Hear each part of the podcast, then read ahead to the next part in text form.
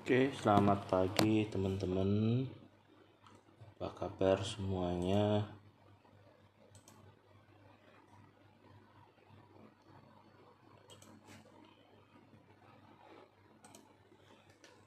Uh, kita kembali lagi ada mata kuliah hukum perdata. Uh, pada pertemuan pertama ini kita bicara mengenai sejarah dan pengertian hukum perdata gitu ya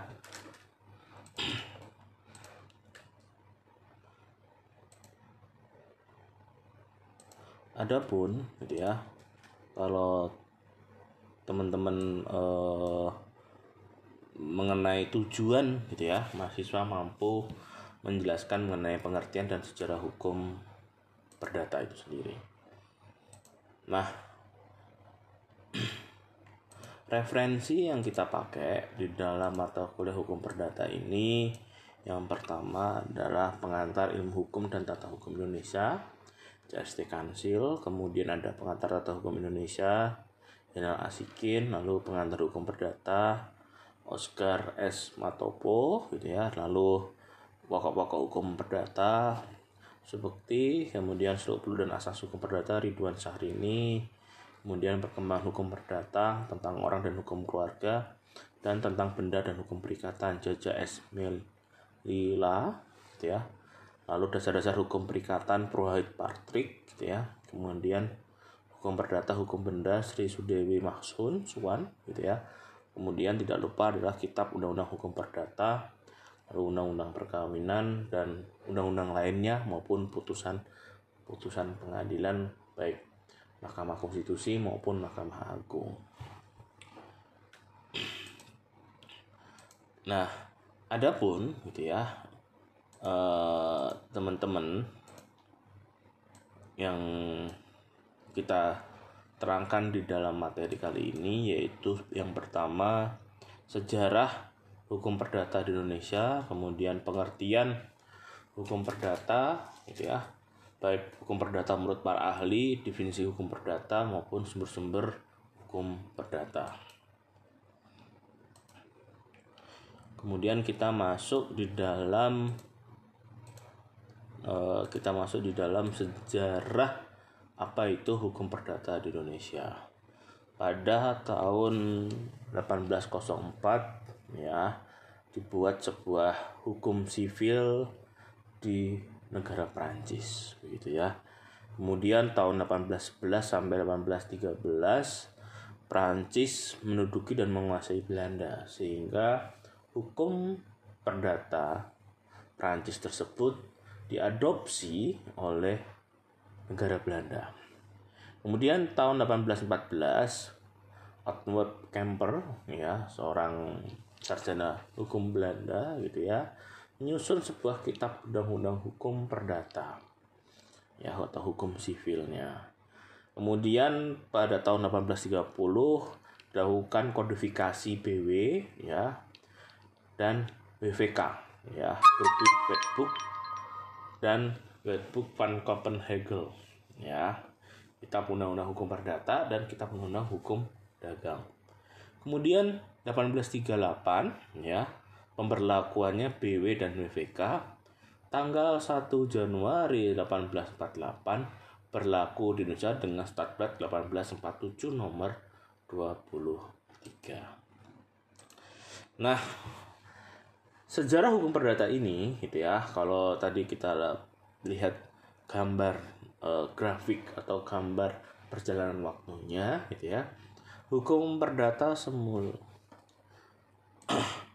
jadi tadi kita sudah melihat gitu ya gambar atau uh, perjalanan waktu dari uh, hukum sivil Prancis gitu ya. Pada dasarnya hukum sivil Prancis ini tidak muncul begitu saja tahun 1804. Namun hukum perdata ini semula berawal dari bangsa Romawi pada masa pemerintahan Julius Caesar yang berkuasa di Eropa Barat ya. Pada waktu itu Romawi diberlakukan di Perancis dan bercampur dengan hukum asli yang sudah ada Keadaan ini terus berlangsung sampai masa pemerintahan Louis ke-15 dengan diawalinya usaha ke arah adanya kesatuan hukum yang kemudian menghasilkan suatu kodifikasi yang diberi nama Code Civil de France pada tanggal 21 Maret 1804 dan kemudian pada 1807 diundangkan kembali menjadi Code Napoleon. Ketika Prancis menguasai Belanda, Raja Louis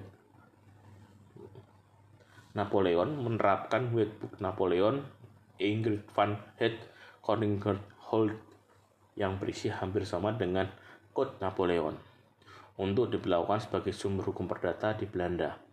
Sesudah penjajahan berakhir, Code Napoleon tetap diterapkan di negeri Belanda. Pada pad, pada uh, tahun 1814 gitu ya Belanda mulai membuat kitab undang-undang hukum perdata dengan dasar kodifikasi oleh Mr. J.M. Kemper yang disebut Outward Kemper. Tetapi sebelum menyelesaikan tugasnya, di tahun 1824 Kemper meninggal, dua, meninggal dunia. Kemudian diteruskan oleh Nikolai yang menjabat sebagai Ketua Pengadilan Tinggi Belanda.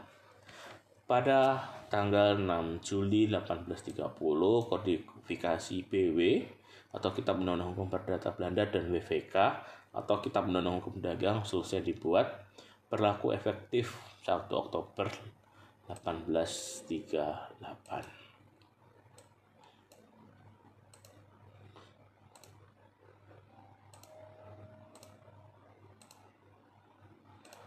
Kemudian ya Kitab Undang-Undang Hukum Perdata ini ya di Indonesia merupakan suatu aturan hukum yang dibuat pemerintah Hindia Belanda berdasarkan Statpres nomor 23 tahun 1847. Setelah Indonesia merdeka, berdasarkan pasal 2 aturan peralihan Undang-Undang Dasar 45, seluruh peraturan yang dibuat pemerintahan Hindia Belanda berlaku warga negara Indonesia. Segala badan dan peraturan yang masih ada berlaku selama belum diadakan pembaruan menurut undang-undang ini, gitu ya. Sehingga berlakunya hukum perdata di Indonesia berdasarkan pasal 131 IS ya memuat pedoman politik hukum pemerintah Hindia Belanda. Yang pertama, hukum perdata, hukum dagang, hukum pidana, hukum acara perdata, hukum acara pidana harus diletakkan dalam kitab undang-undang atau dikodifisir.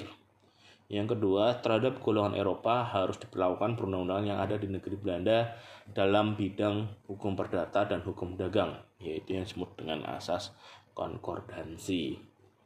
Yang ketiga, bagi orang Indonesia asli atau timur asing, ketentuan undang-undang Eropa dalam bidang hukum perdata dan hukum dagang dapat diperlakukan apabila kebutuhan mereka menghendakinya Orang-orang Indonesia asli dan timur asing diperbolehkan menundukkan diri kepada hukum yang berlaku bagi orang Eropa, baik sebagai maupun seluruhnya.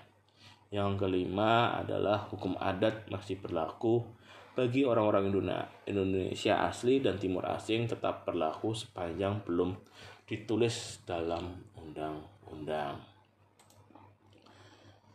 Kemudian kita masuk pada pengertian hukum perdata gitu ya. Jadi kalau tadi kita bicara mengenai sejarah, kita baru masuk di dalam pengertian hukum perdata. Nah, terkait dengan e, pengertian dari hukum perdata menurut para ahli ya, Prof Subukti menyatakan bahwa hukum perdata adalah segala hukum private material yaitu segala hukum pokok yang mengatur kepentingan perorangan gitu ya yang kedua menurut Prof. Sudikno Mertokusuma bahwa hukum perdata adalah keseluruhan peraturan yang mempelajari mengenai hubungan antara orang yang satu dengan yang lain dalam hubungan kekeluargaan dan dalam pergaulan di dalam masyarakat. Nah, kemudian Prof. Sudikno Mertokusumo ya menjelaskan bahwa hukum perdata adalah hukum antar perseorangan yang mengatur hak dan kewajiban orang perseorangan satu terhadap yang lain dalam hubungan keluarga dalam pergaulan masyarakat Sedangkan Sri Sudewi Mashun Sofan gitu ya, bahwa hukum perdata adalah hukum yang mengatur kepentingan antara warga negara perseorangan yang satu dengan warga negara perseorangan yang lain. Sedangkan Van Apeldoorn adalah hukum perdata adalah peraturan hukum yang objeknya ialah kepentingan-kepentingan khusus yang soal akan dipertahankan atau tidak diserahkan kepada pihak yang berkepentingan. Nah, Selanjutnya, gitu ya, teman-teman, di dalam pengertian-pengertian tersebut dapat disimpulkan yang pertama ada adanya kaidah hukum. Yang kedua, mengatur hubungan hukum antara subjek hukum yang satu dengan subjek hukum yang lain. Kemudian hukum perdata disebut pula dengan hukum privat karena mengatur kepentingan perseorangan, gitu ya. Nah, kita masuk di dalam definisi kita masuk di dalam definisi hukum perdata hukum perdata ya di dalam arti sempit yaitu kitab undang-undang hukum perdata dalam arti luas ada kitab undang-undang perdata KUHD undang-undang lain yang berkaitan antara hubungan orang satu dengan orang yang lain. Sedangkan ada hukum perdata material yaitu aturan-aturan yang mengatur hak dan kewajiban perdata. Sedangkan hak perdata formil yaitu cara melaksanakan dan mempertahankan hak dan kewajiban perdata ya. Nah kita masuk di dalam sumber-sumber hukum perdata ya pada dasarnya di dalam hukum nasional banyak sekali sumber hukum sumber hukum perdata yang pertama adalah hukum perdata adat yaitu ketentuan-ketentuan hukum yang mengatur hubungan antara individu dalam masyarakat adat yang berkaitan dengan kepentingan perseorangan. Ketentuan-ketentuan hukum per adat, e, perdata adat ini pada umumnya tidak tertulis dan berlaku secara turun-temurun dalam kehidupan masyarakat adat. Kemudian adalah hukum perdata Eropa, gitu ya ketentuan-ketentuan hukum yang mengatur hubungan hukum yang menyangkut mengenai kepentingan orang-orang Eropa dan orang-orang diberlakukan ketentuan itu. Lalu ada hukum perdata nasional yaitu bidang hukum perdata sebagai hasil produk hukum nasional, misalnya hukum perkawinan, hukum agraria dan sebagainya.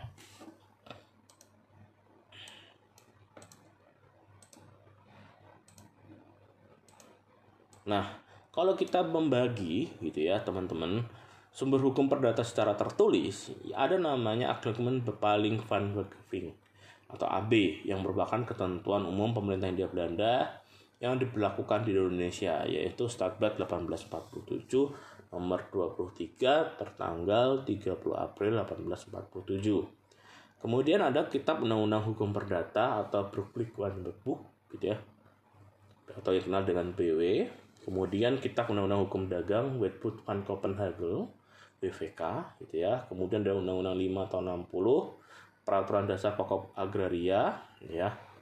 Mencabut sebagian undang-undang perdata sepanjang mengenai hak atas tanah kecuali hipotek gitu ya. Kemudian ada namanya administrasi kependudukan gitu ya. Itu juga memba, menga, me,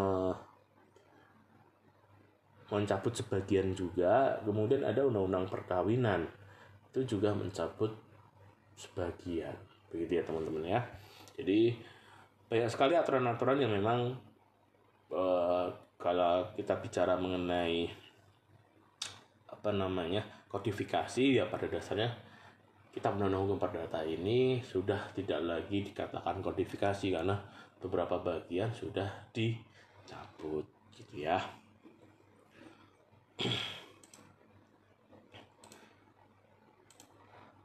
Kemudian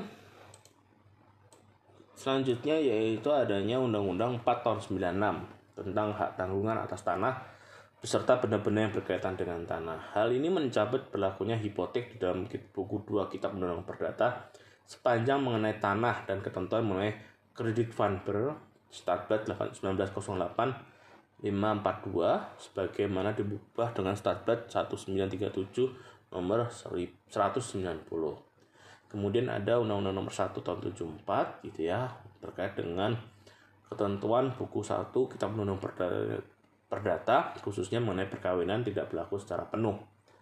Kemudian ada Undang-Undang 4299 mengenai jaminan fidusia dan undang-undang lain yang seperti yang saya sebutkan tadi gitu ya. Mungkin demikian gitu ya teman-teman eh, gambaran eh, mengenai perkuliahan hukum perdata pada pertemuan pertama. Mungkin kalian bertanya-tanya, mengapa sih kita perlu belajar hukum perdata? Kita kan kuliah di dalam konteks keuangan negara.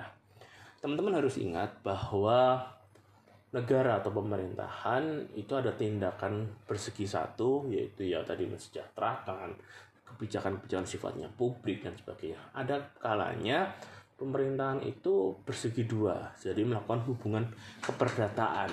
Contoh, melakukan kontrak PBJ itu merupakan ranah dalam hukum perdata. Sehingga negara itu pada dasarnya bisa sebagai hukum publik dia mengatur hubungan hukum antara orang satu dengan orang yang lain. Di sisi lain, negara ketika masuk di dalam ranah privat ya, saya jadi contohkan adalah PBJ, itu adalah hubungan hukum secara keperdataan. Sehingga di sini perlu teman-teman mempelajari hubungan keperdataan dalam konteks subjek hukumnya salah satunya adalah negara atau pemerintah. Begitu teman-teman. Demikian uh, untuk kita ulas lagi uh, ke depan hukum perdata, perkembangan hukum perdata masa lampau, sekarang dan akan datang. Pasca pandemi sangat seru sekali karena itu merubah perilaku manusia gitu ya. Banyak sekali Eh, transaksi-transaksi melalui uh, digital. Selain itu juga kepemilikan aset dalam bentuk digital juga meningkat karena adanya pandemi ini. Mungkin kita akan uh, belah bedah kasus tersebut, kita akan kulik akan kita bahas pada kuliah umum esok hari. Terima kasih.